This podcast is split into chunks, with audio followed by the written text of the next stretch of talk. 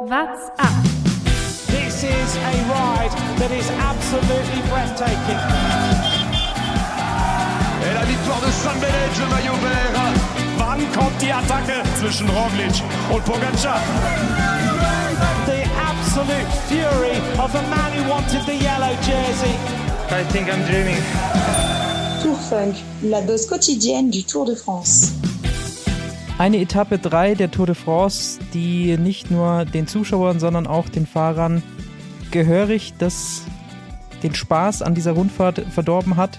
Ich glaube, nach dieser dritten Etappe müssen alle erstmal durchschnaufen und vor allem Wunden lecken. Es gab sehr, sehr viele Stürze. Es ist viel passiert im Gesamtklassement mit auch ganz, ganz schlimmen Ausgängen. Caleb Ewan, wir haben die Bilder gesehen, lag lange im Ziel. Wir hoffen, es geht ihm gut. Er hat die Tour de France auf jeden Fall aufgegeben. Wir müssen alles aufrollen, müssen über alles sprechen natürlich. Mein Name ist Lukas Bergmann und mir mit mir hier na, nicht zugeschaltet. Jetzt wollte ich schon wieder zugeschaltet sagen. Er sitzt bei mir im Zimmer. Jonas Bayer. Grüß dich, Lukas. Ja, gestern war ich dir zugeschaltet, da waren wir nicht am, am gleichen Ort. Aber dank der Moderne haben wir es geschafft, trotzdem aufzunehmen. Ja, ich glaube, normalerweise gehen wir ja taktisch alles durch, was an so einem Tag bei einer Etappe bei der Tour de France passiert ist im Tourfunk. Aber ich glaube, heute habe ich irgendwie gar keine Lust darauf, über Taktik so wahnsinnig viel zu sprechen, weil das hat einfach überhaupt keinen Spaß gemacht, Tour de France zu schauen. Auch keiner der Fahrer hat tatsächlich im Ziel über Taktik gesprochen. Tim Mellier hat am Ende diese Etappe gewonnen. Klar, er hat sich natürlich gefreut, hat aber auch im gleichen Satz dann gesagt, er hoffe, es geht allen, die da zu Boden gestürzt sind, gut. Und das waren einige. Ich weiß gar nicht, wo wir anfangen sollen. Ja, ich glaube, man kann grundsätzlich schon im Voraus mal sagen, wenn bei einer Flachetappe nur 17 Fahrer in der ersten Gruppe ankommen, dann geht gehörig was schief. Und äh, man muss sicherlich die Stürze auseinanderhalten. Es gab ganz normale Rennstürze, es gab aber auch Stürze, die durch die Strecke zustande kamen. Und ich glaube, das sind die, die mich heute wieder so wahnsinnig gemacht haben. Wir haben da schon öfter drüber gesprochen, über Streckenführung. Und ich glaube, was heute passiert ist, das war, äh, ja, das war richtig scheiße.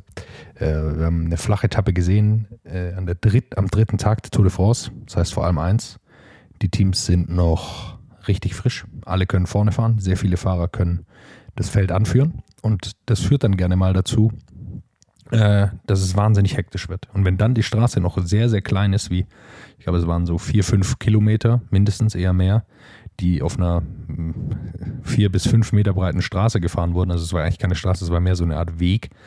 Äh, dann äh, kommt es einfach wahnsinnig schnell zu stürzen. Und ich glaube, da ist zuallererst mal der Sturz von Primus Roglic zu nennen. Er hat jetzt im Nachhinein gesagt, er ist, hat einen Bodycheck von Sonny Colbrelli bekommen, der danach auch gefuchtelt hat.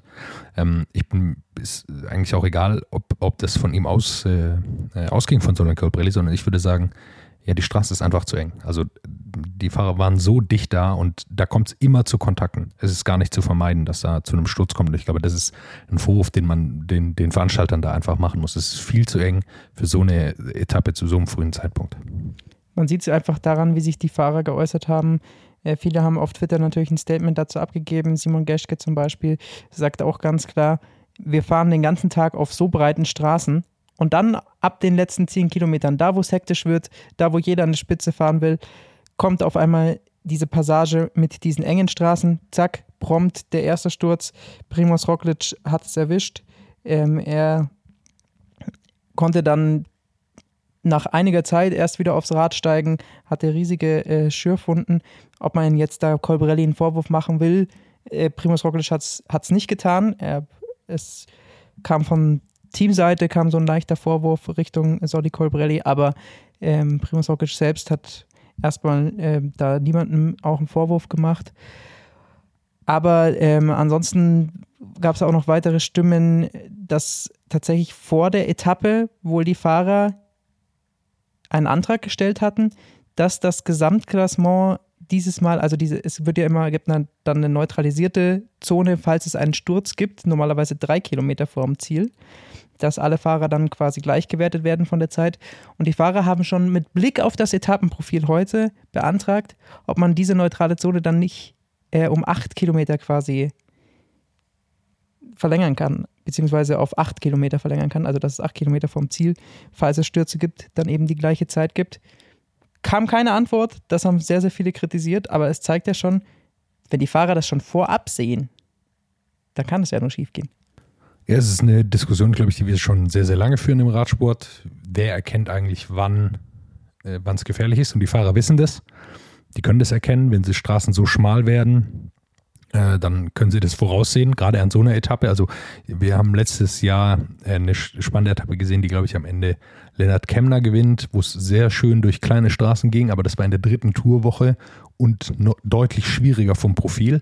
Da wird's dann nicht, da ist es dann nicht so schlimm, weil die Fahrer einzeln kommen und nicht in einem gesamten Feld. Das ist einfach nochmal ein Unterschied, wann und wo enge Straßen gefahren werden. Und wie du schon gesagt hast, bei einer flachen Ankunft ist es deshalb nochmal schlimmer weil es eben da auch zu so einer Art Waschmaschineneffekt kommt. Also alle Fahrer wollen nach vorne. Es gibt noch unglaublich viele Fahrer, die stark sind, gerade am Anfang von so einer Tour de France Woche. Also ich schätze mal, von so 150 Fahrern sind 130 noch in der Lage, da vorne mitfahren zu können auf diesen letzten Kilometern. Und dann wollen eben nicht nur die Sprinter nach vorne, sondern auch die Gesamtklassementfahrer. Und das führt eben zu dem Waschmaschineneffekt, den wir, glaube ich, schon öfter angesprochen haben bei Mathieu van der Poel, der es nicht immer schafft, nach vorne zu kommen, weil man an Sanremo war, dass der immer wieder nach hinten gespült wurde. Das heißt, es wollen immer wieder neue Fahrer nach vorne und das führt aber auch dazu, dass andere wieder nach hinten kommen und das macht das Rennen eben umso schneller. Jedes Mal wird es wieder schneller und natürlich auch gefährlicher, weil äh, viele Leute eben einen Positionskampf haben. Du sprichst es an, es ist eigentlich ein Teufelskreislauf. Wenn die Fahrer wissen, es wird hier hektisch, äh, wissen natürlich auch die GC-Fahrer, oh, da müssen wir uns jetzt auf jeden Fall vorne positionieren. Und dazu kommen dann noch die Sprinter-Teams, die ja hier um den Etappensieg fahren wollen. Und dann hat man auf einmal sehr, sehr viele die da einfach unbedingt vorne fahren wollen. Man will eigentlich Stürze vermeiden, sorgt dann aber dafür, dass es noch mehr Stürze gibt. Man kann jetzt erstmal niemandem vorwerfen zu sagen, wir wollen vorne fahren, weil es, äh, damit wir Stürze vermeiden, aber das sorgt dafür, weil eben so viele Teams es gibt, die vorne fahren können, von der Stärke her. Das ist auch natürlich auch eine Kraftfrage am Ende. Es gibt kein Team mehr, wie wir es früher öfter gesehen haben, das dann alleine vorne wegfährt und das Feld lang macht. Das macht es auch sicherer einigermaßen, weil dann äh, eben nicht so viel Hektik da ist. Aber wenn, wir sehen es jetzt immer wieder, das sieht dann aus, als wäre es sehr langsam wenn quasi die ganze Straße auf einer Ebene fährt fast. Aber das ist unglaublich schnell. Die, man kommt nur nicht weiter nach vorne. Und, und das macht es sehr, sehr gefährlich. Und jetzt kann man natürlich sagen, okay, die Fahrer müssen das auch selber wissen, dass es da gefährlich wird. Aber es ist einfach ein kompetitiver Sport und jeder, der schon mal selbst Wettkampf betrieben hat, man steckt nicht einfach zurück, um dann äh, eben zurückzufallen. Wir haben auch äh, Frage von einem Hörer reinbekommen, der uns natürlich auch fragt, wie wir das Etappenfinale fanden. Was er dann nämlich nochmal explizit ansprechen will, ist, dass es eben auch bergab ging. Und ähm, da gibt es ja einige Etappen bei dieser Tour de France, die nach Abfahrten enden. Klar, oft sind es nach irgendwelchen Bergen, aber diesmal war es eben dann bei einer Sprintetappe, wo es dann wieder bergab geht. Und da muss man sich dann wirklich fragen, ob man nichts aus diesem Jakobsensturz gelernt hat. Ich glaube, man kann es nicht so ganz mit dem Jakobsen-Sturz vergleichen, weil da die Zielankunft quasi bergab war. Jetzt war hier ja, glaube ich, das Gefährlichste, vor allem die äh, Einfahrt in, in den Zielort, war doch mal eine richtige Abfahrt. Ähm, davor gab es nochmal den weiteren Sturz, bei dem Jack Hake dann ausgeschieden ist, auch der sehr, sehr äh, verletzt aussah. Da habe ich mir erst länger Gedanken gemacht. Zum Glück konnte er sich dann wieder aufsetzen und mit dem Arzt sprechen. Ähm, das war in einer, in einer Linkskurve, das kam nochmal dazu. Also es war nicht nur eine kleine Straße, sondern auf dieser kleinen Straße gibt es dann noch eine quasi eine 90 Grad Linkskurve erstmal. Und äh, danach ging es aus, aus meiner Sicht in diese Abfahrt rein, in die, in die steilere Abfahrt, bevor es dann in die Stadt ging. Äh, können wir gleich nochmal darüber sprechen, was da äh, los war. Und das ist natürlich dann einfach, also es kam einfach sehr, sehr viel zusammen an diesem Tag, was aus planerischer Sicht einfach ein Fehler war. Also das hätte man wissen müssen und können. Man wurde nochmal darauf hingewiesen von den Fahrern. Und ich glaube, es hätte niemandem wehgetan zu sagen, wir machen die Zeitwertung 10 Kilometer vor Schluss und dann kann sich sowas auch beruhigen. Und dazu passt eigentlich recht gut eine unserer Kategorien heute, wenn wir eben über diese Einfahrt in diese Zielankunft heute sprechen. Stravazen, qui pédale beaucoup, gagne. Es geht um ein Segment, das eben zwei Kilometer vor Ziel endet. Der schnellste heute dort, Jorge Akas, äh, Team Movistar, der ist dann mit dem Kollegen äh, Miguel Angel Lopez da gefahren, hat den wieder versucht daran zu bringen, nachdem der da schon wieder in den Sturz mit involviert war. Ähm, er ist dort zehn Sekunden schneller als alle anderen und fährt am Ende auf drei Kilometern 68,5 km/h. Also da geht es mit fast 70 km/h ähm, bei einer Steigung von minus 2,2 Prozent auf die letzten zwei Kilometer zu. Und das ist dann eben die Geschichte, wenn es so enge Straßen sind, es bergab geht, dann erreicht man halt trotzdem 70 km/h auf diesen engen Straßen. Und das war eben dann wahrscheinlich auch dieser ausschlaggebende Punkt, warum es heute da dann davor schon eben zu so vielen Stürzen gekommen ist. Ich glaube, der eine Sturz ist dafür ja, bezeichnet mit dieser Linkskurve, wo es die Fahrer ja dann wirklich rausgetragen hat. Arno Demar ist dann dort auch gestürzt, aber die sind ja richtig aus der Kurve rausgeflogen. Ja, also es wird einfach wahnsinnig hektisch. Man muss vorne bleiben. Man weiß, okay, jetzt kommt gleich eine richtige Abfahrt. Also den Punkt, den du gerade genannt hast, der war kurz nach der Abfahrt, aber na, kurz nach der Abfahrt heißt natürlich auch, dass man die Geschwindigkeit mitnimmt. Und in der Abfahrt muss man vorne sein, weil man kaum Plätze gut machen kann. Gerade auf so einer schmalen Straße ist es quasi nicht möglich. Das heißt, für die Sprinter hieß es, äh, da müssen wir vorne sein. Also wie den ganzen, diese ganzen Schlusskilometer eigentlich. Und ähm, dann, dann wird es nochmal hektischer und dann kommen die letzten, also wenn es dann einfach aus der Abfahrt rausgeht und dann sind es noch quasi zwei Kilometer bis, zur, bis zum, zum Schlusssprint, dann, wenn man da nochmal aufholen muss, 100 Meter, wenn man zu weit hinten ist, dann hat man quasi keine Chance mehr, weil das viel zu viel Kraft kostet. Das kommt noch mal oben drauf quasi auf die ganze, auf die ganze Geschichte. Es ist einfach wieder, es, wie gesagt, es kam einfach so viel zusammen, ähm, äh, das schlecht geplant war. Man kann auch über den Caleb Ewan-Sturz dann ganz am Ende, kurz vor, kurz vor Ziel, ich glaube 300 Meter vor Ziel, 200 Meter vielleicht, ähm, sprechen. Es ist, ähm, da kann man sicherlich auch sagen, ja, das ist einfach ein Sprintunfall, der passieren kann. Aber in den, in den Regeln steht auch äh, der UCI keine Kurven auf, auf dem letzten Kilometer.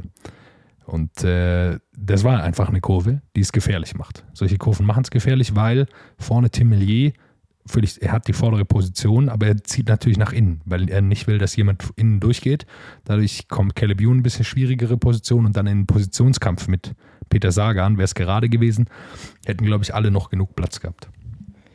Ja, es war natürlich aber auch ein bisschen von Caleb Ewan, der da dann eben auch innen irgendwie vorbei wollte, zieht dann natürlich rein und bleibt dann hängen das ist jetzt dann Sturz, weiß ich nicht, ob der dann der Streckenführung ja, nicht so sehr zu, zuzuschreiben ist oder ob das dann in dem Moment ein normaler Rennsturz und halt auch in dem Moment das Ungeschick von, von Caleb Youn war, der da vielleicht nicht ganz aufmerksam war. War sicherlich auch ähm, Ungeschick von Caleb Youn, aber wenn es gerade gewesen wäre, wäre es nicht passiert. Also das ist, also ich glaube, so muss man es schon sagen, weil also einfach durch eine kleine Kurve, jeder will den, den kürzesten Weg nehmen. Und aus meiner Sicht hätte erstmal nicht viel dagegen gesprochen, das Ziel einfach 400 Meter weiter nach vorne zu legen und zu sagen, ja, dann ist es eine Gerade. Dann gibt es keine Kurve. Und was eben noch dazu kommt bei dieser Zielankunft, 1,5 Kilometer vom Ziel war auch nochmal eine ha Haarnadelkurve. Die ist dann noch einigermaßen gut gegangen, weil dann da aber auch eh nicht mehr, mehr viele da. Weil eh nicht mehr viele da waren. Dadurch war die Gruppe ein bisschen kleiner. Und dann auf der Zielgeraden gab es nochmal ein so ein kleines Stück von, von 20 Metern, wo es nochmal so ein Kopfsteinpflaster gab, wo ich auch im ersten Moment gedacht, huch, was ist da jetzt auf einmal für ein Huckel, wo sie auch nochmal alle erschüttert wurden, da hatte ich schon Sorge.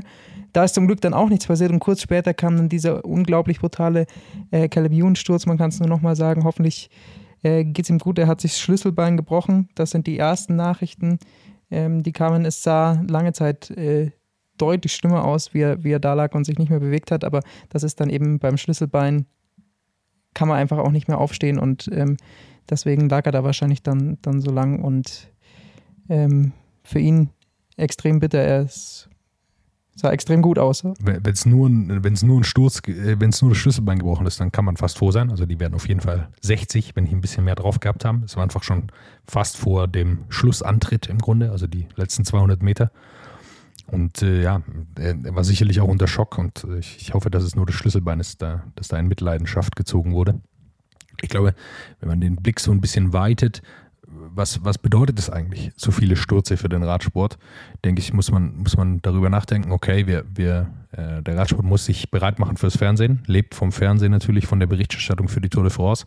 Aber solche Stürze führen vor allem auch zu einem, wir kennen das Problem vom American Football in den USA, dass keine Kinder mehr angemeldet werden zu Sportarten, die zu gefährlich sind. Also Tour de France ist das größte Aushängeschild des Radsports und äh, es hilft nicht in der Außenwahrnehmung, wenn viele Leute stürzen und sich schwer verletzen. Und da überlegt man als Elternteil ähm, gleich zweimal, ob man seinen Sohn oder seine Tochter äh, zum Radsport anmeldet, wenn man sieht, die Profis, ja, die fahren ständig hin, ähm, brechen sich das Schlüsselbein, landen auf dem Kopf, da muss man aufpassen als Radsport, dass man sich da nicht was kaputt macht, was in den USA deutlich drastischer mit Gehirnerschütterungen beim Football schon zu beobachten ist, dass die im Grunde keinen Nachwuchs mehr haben. Und das ist das eine, aber ich finde auch als Zuschauer macht es ja keinen Spaß mehr. Also genau, wenn, das kommt noch dazu. Also, also selbst für die Fernsehbilder ist es ja nicht schön. Und äh, alle, die, die sich heute die Etappe angeschaut haben, mit denen ich zumindest äh, gesprochen habe und alles, was uns auch die Hörerinnen geschrieben haben, ähm, ist es ja so, dass keiner sich das dann mehr gerne anschaut. Ähm, manche überlegen schon, ob sie es jetzt komplett boykottieren. Also von dem her ist es nicht so, dass jetzt hier die, der Fernsehzuschauer dadurch unterhalten wird, dass es solche Stürze gibt. Und da muss ich Tour de France auf jeden Fall äh, an der Nase packen. Ähm, eigentlich hatte ich gedacht, in den vergangenen Jahren ähm, hätte da die ASO dazugelernt und wäre so ein bisschen das Aushängeschild für, für sichere Ankünfte gewesen. Ähm, aber ja, heute wurde das definitiv widerlegt wurde widerlegt, absolut. Ähm, also es war wirklich, ich muss es nochmal wiederholen, weil es mich wirklich auch richtig geärgert hat. Also so eine Streckenführung, das ähm, ärgert, ärgert mich wirklich, weil das ist einfach äh, quasi absehbar. Wir müssen wir auch zugeben, wir, wir schauen uns jetzt die Etappen nicht vorher an, wie breiter die Straßen sind, sondern wir schauen eher auf das Profil. Die Fahrer haben das offensichtlich getan. Jetzt kann man sagen, sie haben es wieder zu spät gemacht, wie beim Giro auch. Kann man genauso sagen, aber ähm, am Ende muss man sagen, ja, da muss der Veranstalter sowas war absehbar. Also, dass da gestürzt wird, war absehbar auf diesen Straßen. Und ich glaube, das ist das, das äh, Schlimmste, was passiert ist. Und wer dann mit dem Argument am Ende kommt, ja, ja, am Ende machen die Fahrer das Rennen und wenn die halt da vorne fahren wollen und so weiter, da kann keiner was dafür, dann ist man sehr, sehr blauäugig. Also wenn das wieder das Argument sein sollte, dann muss man sich wirklich Gedanken machen.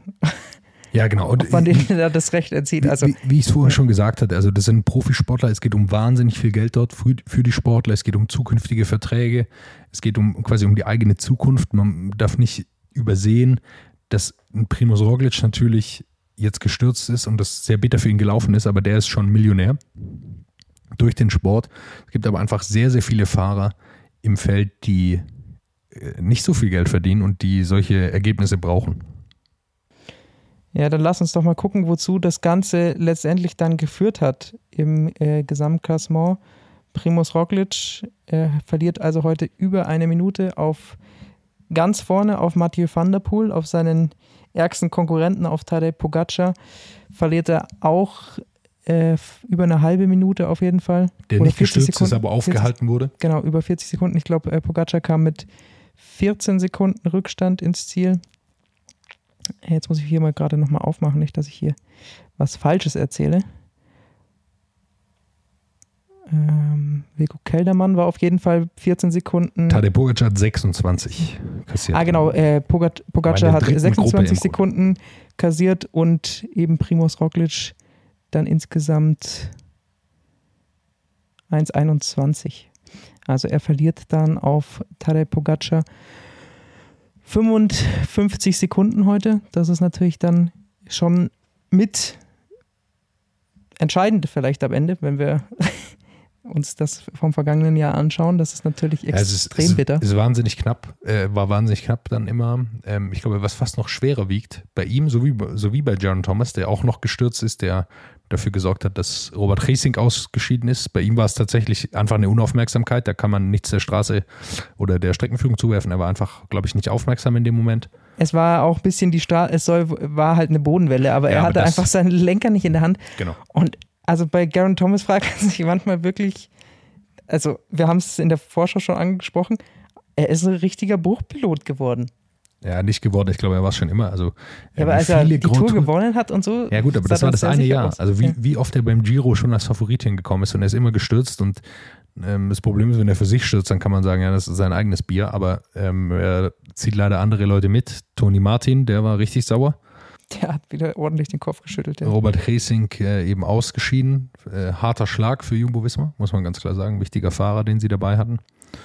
Genau, und äh, ja, und ich glaube, für die beiden wird es ehrlich gesagt vor allem beim Zeitfahren schwierig. John Thomas hat sich die Schulter ausgekugelt, die dann wieder reinge, äh, reingedrückt wurde.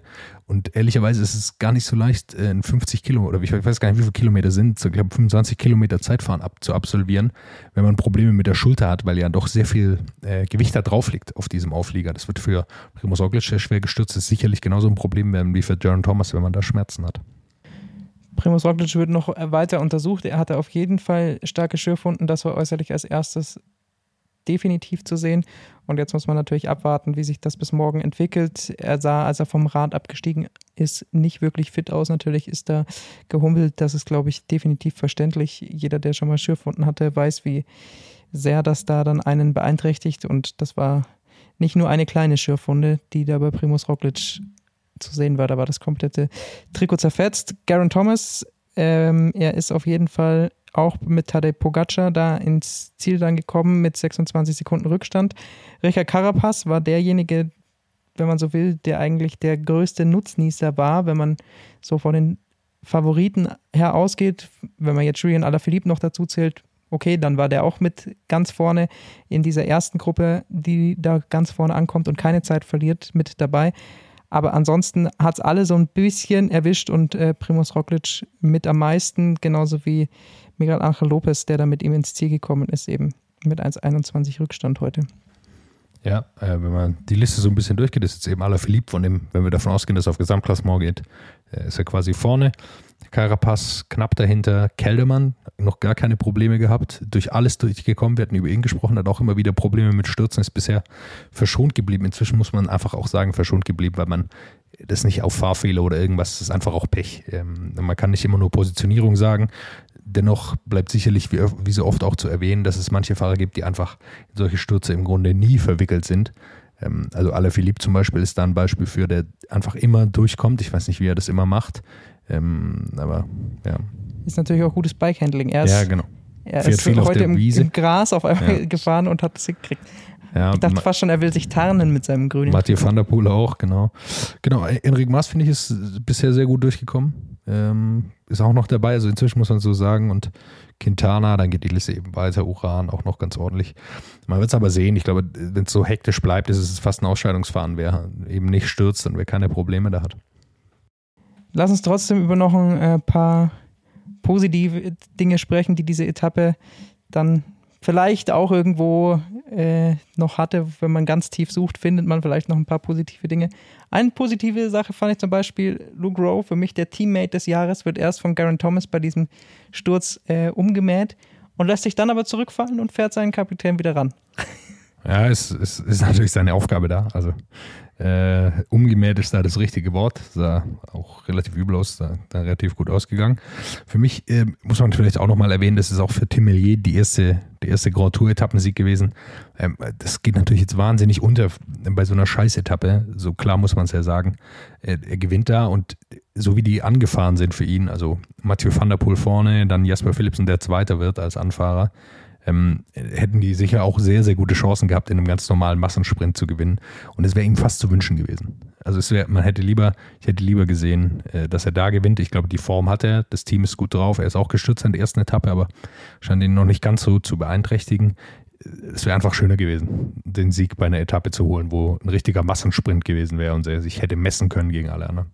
Er hatte auch nochmal Mathieu van der Poel gelobt, äh, weil er überrascht war, dass Mathieu van der Poel gesagt hat, ja, ich fahre da den Sprint für dich an, im gelben Trikot. Sieht man natürlich auch nicht so oft. Es, das zeigt auch die absolute Klasse von, von Mathieu van der Poel und Wout van Aert. Also nicht, wie sie Radfahren können, was sie für Leistungen haben, sondern einfach auch, wie sie menschlich, glaube ich, gestrickt sind. Also wenn man gesehen hat... Zumindest, was man im Sport mitkriegt. Wir kennen ja, sie persönlich natürlich Was sie persönlich machen, äh, ist mir auch egal, ehrlicherweise aber äh, wie er danach Timelier auch in den Arm nimmt und sich mit ihm freut, ich finde das halt absolute Klasse. Also, dass man das sieht, Wort von Art ist das Gleiche, sieht man, kennt man auch die Bilder, auch dass er sich für Roglic dann oft aufopfert, ähm, finde ich absolut beeindruckend zu sehen und äh, spricht für, für eine Generation von Radfahrern, die, die Spaß machen. Dadurch dann der Doppelsieg also Jasper Philipsen, sein Anfahrer, kam dann noch als Zweiter mit rein. Ist back ja kein, wirklicher, ist kein wirklicher Anfahrer. Nee, er ist selber ja auch Sprinter, aber er, er, hat, spielt er den, hat den Anfahrer er gemacht. hat den Anfahrer genau. gemacht. Bin gespannt, vielleicht läuft es bei der Tour auch nochmal andersrum. Muss man abwarten, wie die sich da letztendlich dann positionieren. Aber ja, für Alpecin Phoenix natürlich bisher nicht allzu viel schlecht gelaufen. Ja, zwei Gelbes von drei Trikot. Etappen. Zwei von drei Etappen. Heute der Doppelsieg. Das Einzige, was äh, nicht so schön zu sehen war, war das Rad von Mathieu van der Poel. Mit wie viel Selbstvertrauen muss man in eine Tour de France gehen, wenn man schon ein gelbes Spezialrad vorbereitet hat? Ja, das äh, ist natürlich erstmal der Sponsor natürlich viel, aber wenn man einen Fahrer wie Mathieu van der Poel hat und die ersten zwei Etappen gesehen hat, dann die Chance war wahrscheinlich 50-50, dass er es sich holt oder nicht. Es war aber kein schönes gelbes Rad, finde ich. Es hatte so ein bisschen was von so einem Postrad. Mathieu van der Poel, der Postbote, heute unterwegs. Ja, aber er hat es auch rausgekostet. Das Anfahren hat natürlich auch, ähm, zum einen hat er angefahren, ist für jemand anders noch äh, den Sprint angefahren, aber es hat ihm natürlich auch nochmal ordentlich Kamerapräsenz in erster Reihe gegeben. Hat ihm nochmal Fernsehzeit auf jeden Fall gegeben. Buani auf drei, äh, auch gut durchgekommen. Ballerini hat die Fahne für die Corne Quickstep hochgehalten. Er ist, da, er ist da durchgekommen, hat die Chance bekommen. Sonny Colbrelli wieder gut gefahren. Also es gab so ein paar, die da ganz gut durchgekommen sind, mit Glück oder fahrerischem Können. Ist auch immer schwer zu sagen, ehrlich gesagt, von, von außerhalb. Ähm, aber ja, sie sind durchgekommen und ähm, ist dann auch ein gutes Ergebnis für Nasser Buani auf Platz drei zu landen. Ähm, ja, äh, wird man sehen, wie er jetzt weiterkommt. Die, die nächsten Etappen, wenn es hoffentlich morgen wieder ein ganz normal, eine ruhige Etappe, so wie man sich vorstellt auf einer Flachetappe, oder Lukas? Äh, Flach, man kann dösen die ersten drei Stunden und dann schaltet man irgendwann ein. Ich kann nur so viel sagen, Kollege Thomas Gerlich hat mir so circa 60, 70 Kilometer vom Ziel geschrieben. Eigentlich passiert ja heute eh nicht viel. Klar, jetzt der Sturz von Garen Thomas war, aber ansonsten kommt es ja eh nur noch drauf an, wer jetzt den Zielsprint gewinnt.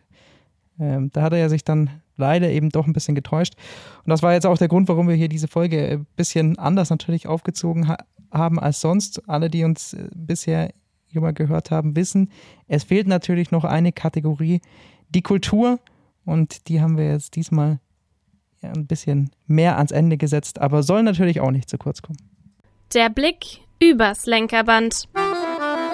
Ach du dicker Fisch. Dass die Bretagne für ihre Fischprodukte bekannt ist, ist nichts Neues. Aber was im Lac aux Ducs, einem kleinen See nur wenige Kilometer des heutigen Etappenorts Josselin entfernt abspielt, ist kaum zu erklären.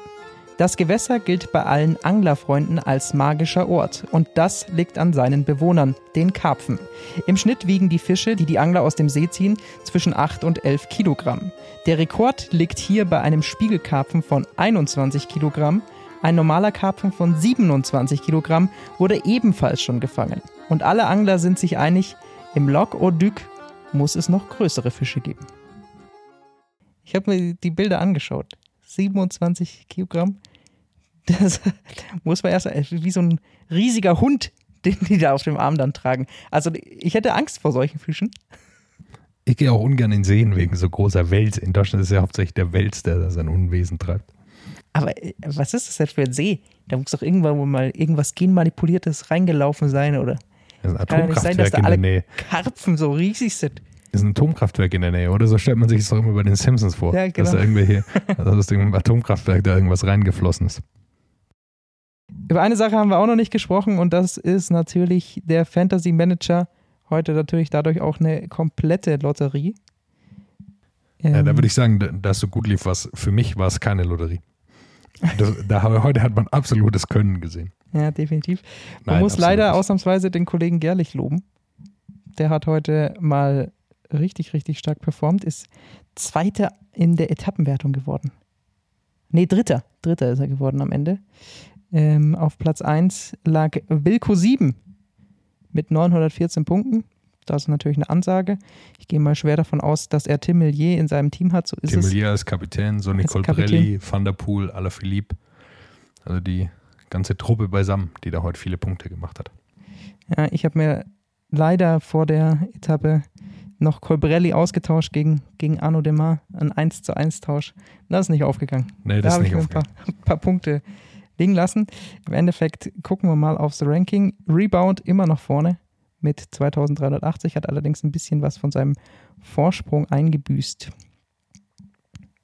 Und hat da jetzt noch 76 Punkte Vorsprung. Wie sieht es bei dir aus, Jonas? Du hast mich überholt. Ich glaube, das ist Ich habe dich ganz locker überholt. Mit 21 Punkten ist er jetzt vor mir. Die Ja. Kräfteverhältnisse sind wieder gerade gerückt. Aber der Gerlich Sepp, unser Kollege, der Dritte im Bunde, ist jetzt auf Platz 9. Den müssen wir auf jeden Fall noch abfangen. Da müssen wir auf jeden Fall eine Allianz schmieden. Ja, das wird Zeit. Wir, wir tauschen ein paar Punkte aus, würde ich sagen. Und wenn wir bei Fantasy sind, sind wir natürlich auch bei dem Tipp für die morgige Etappe. Hoffentlich, hoffentlich, toi, toi, toi, geht es diesmal ein bisschen ruhiger zu. Es ist nämlich wieder ein Massensprint. Nee, nur ein bisschen ruhiger. Gänzlich ja, ruhig. Gänzlich, gänzlich ruhig, ruhig. Gänzlich ruhig. Äh, eine Etappe, die 150,4 Kilometer lang ist. Noch flacher als heute. Ähm, es gibt keine Bergwertungen, nur eine Sprintwertung. Und ansonsten dann eben das Ziel, wo es, glaube ich, wenn sich das normal verhält, wie man das kennt aus dem Radsport, eine Zielankunft der Sprinter geben wird. Und da sind sie dann, zumindest wer jetzt nach dem heutigen Tag noch fit ist, wieder die üblichen Favoriten. Arno Demar kam heute mit erhobenem Daumen ins Ziel, nachdem er auch in diesen Sturz verwickelt war, der eben schon zwei, drei Kilometer vor der Zielgeraden kam er, wenn er fit ist, auf jeden Fall einer der Top-Favoriten. Timelier nach heute natürlich auch trotzdem einer der Favoriten. Calabion ist natürlich jetzt raus, was, was sehr schade ist. Ja, ich denke, mit äh, Arnaud Demar und Timelier hast du die beiden Hauptfavoriten genannt. Bei denen würde ich auch bleiben. Melier setzt jetzt so ein bisschen Caleb Youn. Ich glaube, der wäre sonst der Hauptfavorit mit Arnaud Demar zusammen gewesen. Ähm, muss man sehen jetzt. Äh, Arnaud Demar haben wir noch nicht sprinten sehen dieses Jahr bei der Tour zumindest. Aber ich glaube, das sind die Hauptfavoriten. Und wenn man einen von denen im Fantasy-Team hat, wird man auf keinen Fall falsch fahren. Also ich kann mir nicht vorstellen, so wie ich sagen, dass einer von den beiden schlechter wird als Top-Platz 5 oder 7, wenn alles normal läuft. Allerdings braucht man jetzt, glaube ich, äh, nicht groß wechseln. Also einen Sprinter hat wahrscheinlich jeder in seinem Team, es sei denn, man hat natürlich Calavion gehabt, dann hat man natürlich jetzt die keine andere Wahl eigentlich als zu wechseln, hat aber dann auch eben einige Punkte, um sich da den Sprinter seiner Wahl rauszusuchen. Ansonsten ist das ganz klar für morgen eine Sprintetappe. Man kann natürlich aber auch schon an den Mittwoch denken, denn dort äh, findet dann das Zeitfahren statt. Und da ist natürlich auch gut, wenn man, wenn man gute Zeitfahrer hat. Vielleicht so jemand wie Wout van Aert, der beides kann. Der auch ins gelbe Trikot fahren kann.